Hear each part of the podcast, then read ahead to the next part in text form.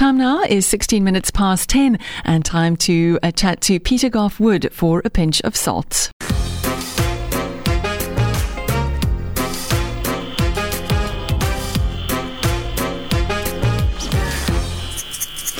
Good morning, Peter. Welcome back. Hey, Vanessa. Do you like your little intro? I was going to say, I love the intro music. Very like it.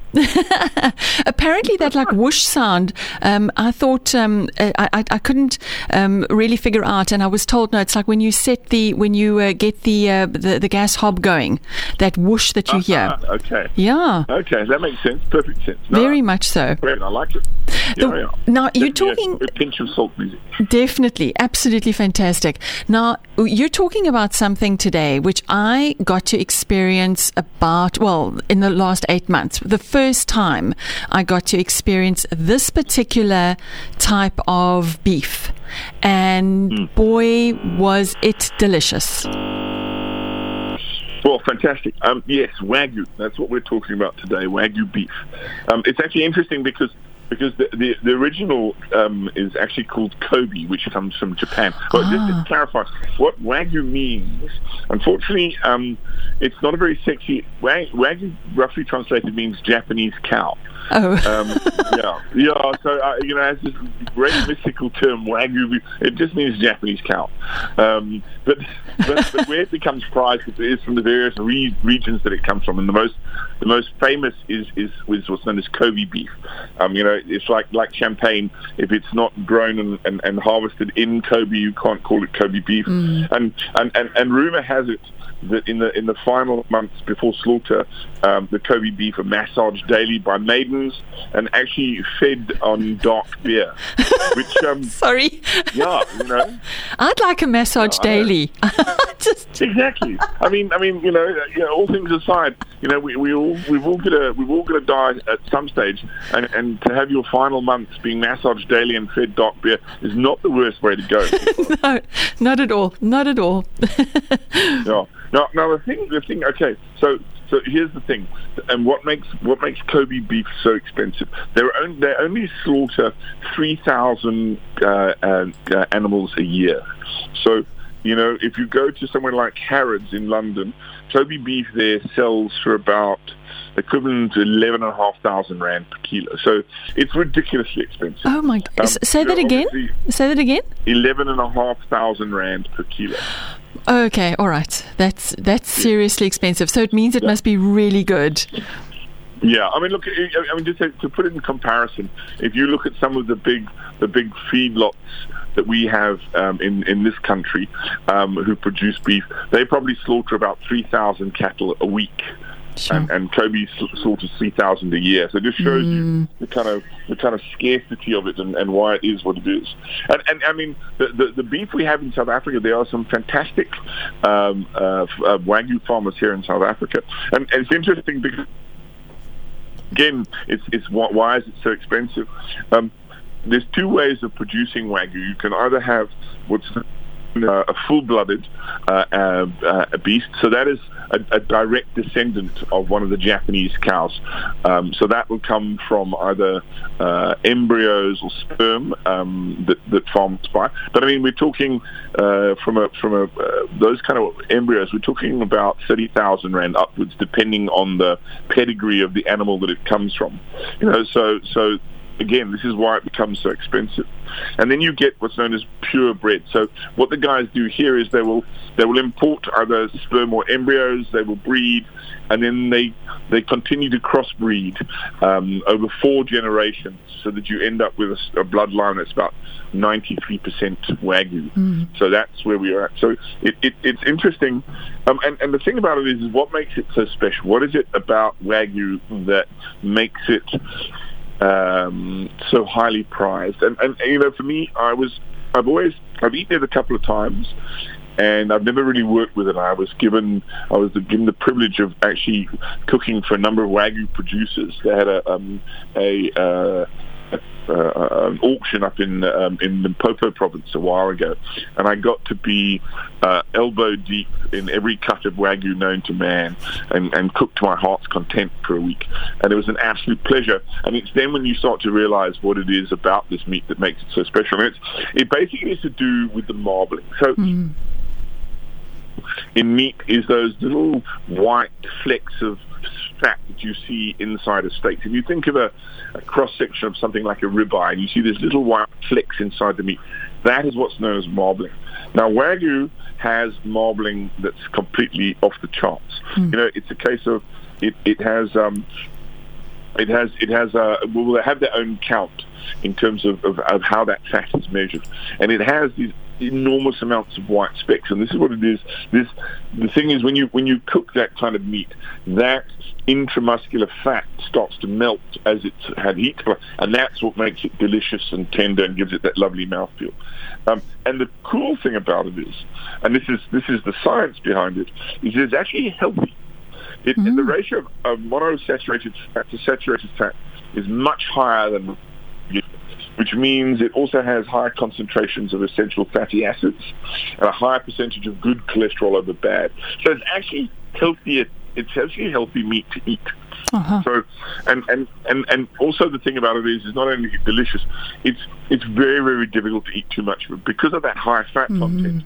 It really is. Um, uh, you can't eat much of it, you know, and I and I challenge even the most ardent steak eater um, who can wolf down six or seven hundred grams of, of some prime cut that you won't be able to do the same with a wagyu steak. I mean, uh, uh, um, Elise and I had we were lucky enough to have a piece last night, and literally 150 grams each, and you are completely sated mm. because it is so rich and so beautiful that you really can't eat much of it. So there's there's that side of it, um, and and obviously, yeah, the, the, the, I was very very fortunate enough to to, to have um, a sample sent to me. That's why we managed to dine out on such flavorless stuff, which normally in, in local terms, South African Wagyu for the prime cut's probably about 850 rand a kilo mm. thereabouts.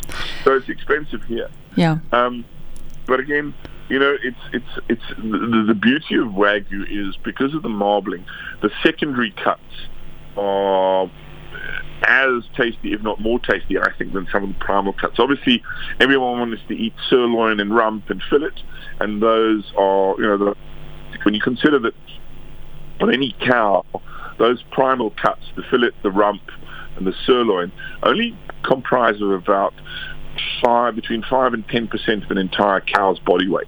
Sure. You know, so they're such a small part of the actual animal. That's why they are so ridiculously expensive.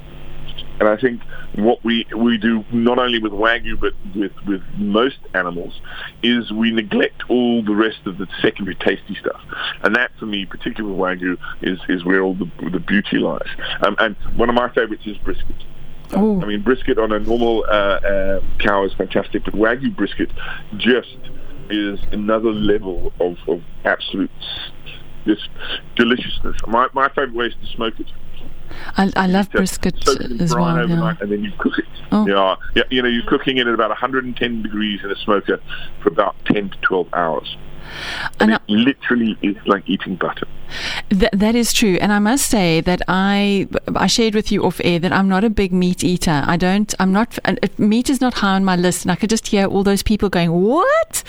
But when I saw, because I don't like fat on meat, I don't like that. Yeah. And when I saw uh, this wagyu steak, the first thing that I looked at and I saw all the marbling, I knew it was good, but I kind of went, went "Oh, okay, not too sure." But when I had it, yeah. then I realized how valuable that is and how delicious it is. So I want to say to yeah. people out there, if you do get the opportunity to have some of it, please do. Um, it is it is really um, an, a taste experience. Yeah, look, I think I think a good a good entry point is for, for most people is, and, and, and most decent supermarkets these days and butchers, you'll be able to get Wagyu burgers. Mm. Um, and that's a great place to start because obviously, even though it's minced, it has a very high and rich fat content. and that, in terms of a tasty burger, is a thing to behold because even if you cook it, overcook it, the, the fat content is such that the, the patty itself really remains quite juicy. And it's actually interesting, uh, talking of overcooking, the, the thing about Wagyu is it's actually best enjoyed medium rare to medium Oh. um, because you need to render down some of that internal fat. So you need to cook it a little bit more than you would do a regular steak, just so that you're really getting the, all the benefit and the flavor of that fat. No, it is. It is. I'm unfortunately one of those people who likes to likes to have it overcooked, and the burger was delicious because it didn't, and it and, and it is completely different to any other kind of burger that I've had, and and I really enjoyed it. Look, I think, and that's it again. It's it's just it's just any any decent burger, and it's something that we'll we'll take up in a, in a future in a future chat because for me a hamburger is is a is a is a wonder to behold. A good hamburger, and and part of that is the fat content of the patty.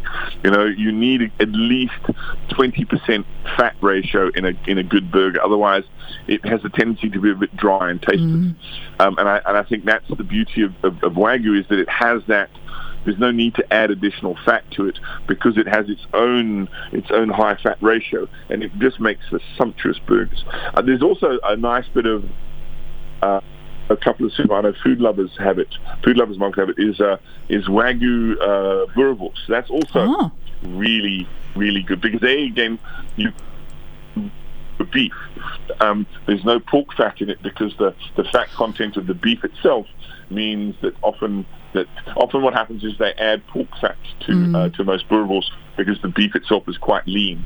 Whereas with wagyu boerewors, there's no need to add any of the pork, and it will be pure beef and juicy as all hell. Just don't make the mistake that everyone does. You no need to prick your boerewors on the braai. That's I don't know what it is about people who do that. They have this tendency to let the fat out. You think, well, that's that's part of the pleasure. Ah, Boerewors is not coated with a stick, but never mind. personal choice. There, it's all the all the. Uh, I can just see um, all the women saying to their men, "Now don't prick the the the, the on the braai again." Yeah. It's just that that's, I mean, it's, it, all that, all that. I mean, that's the beauty of decent boerewors is that lovely fat content, and it keeps it nice and moist. And as soon as you stick, make holes in it, all that goodness and taste Yeah. is leaching out onto your fire, and, and you're you're missing all the goodness of it. I think. Fantastic. It sounds, but the Wagyu sounds absolutely delicious. I must say it was a, a completely fantastic experience for a not so uh, 100% meat lover. So I can just imagine people that absolutely love meat. Um, Wagyu is Yeah. certainly the, like, sounds like the holy grail of it all. Yeah. Look, and also, it, look, it is, it is, it is. I say, it is quite expensive, you know. But as I said, at 850 rand a kilo, that's for the prime cuts.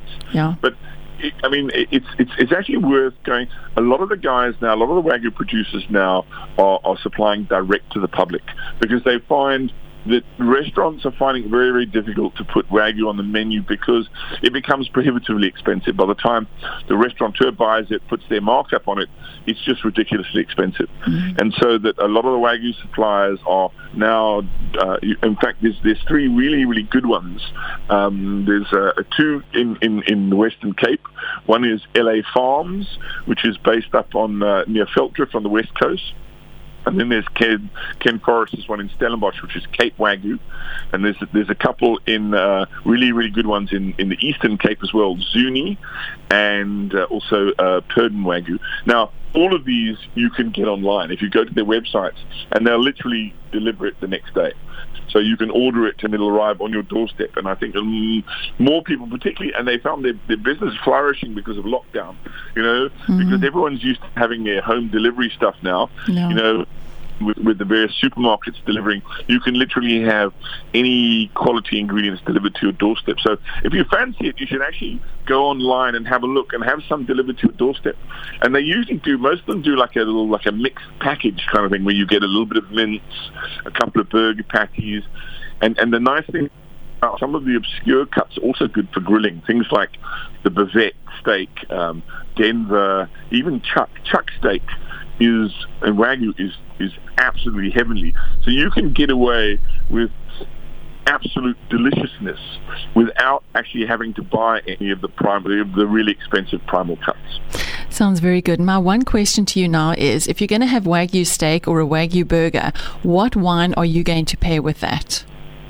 Okay, so I'm for me, it's it's an interesting one because I, I think my choice of wine is counterintuitive because you'd think big, um, flavoursome steak, really high fat. You want a big, rich red wine, and I think it's, it, you should go the absolute opposite. Mm. I think you need to have contrasting flavours here, or contrasting um, uh, kind of textures as well. And I a, a, lighter style, a Pinot Noir, a Cinsault, Grenache, some of those more floral and and and, and uh, more tannic and acidic red wines to help cut through the fat rather than rather than sort of complement that that, that heavy that heavy fat um, with a big massive cab or, or, red blend. I think that can be just an overpowering combination, and I think you want something that uh, that helps that, that helps the meat go down, and a lighter style of bread I think would be preferable.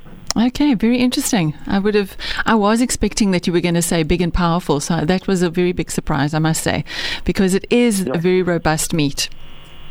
Yeah, and I, and I think it, it, it needs something delicate to support it rather than something equally equally powerful to go mm. with it. I think you can over you know that that would be a meal you'd have to fall asleep you'd fall asleep at the table let alone a nap afterwards.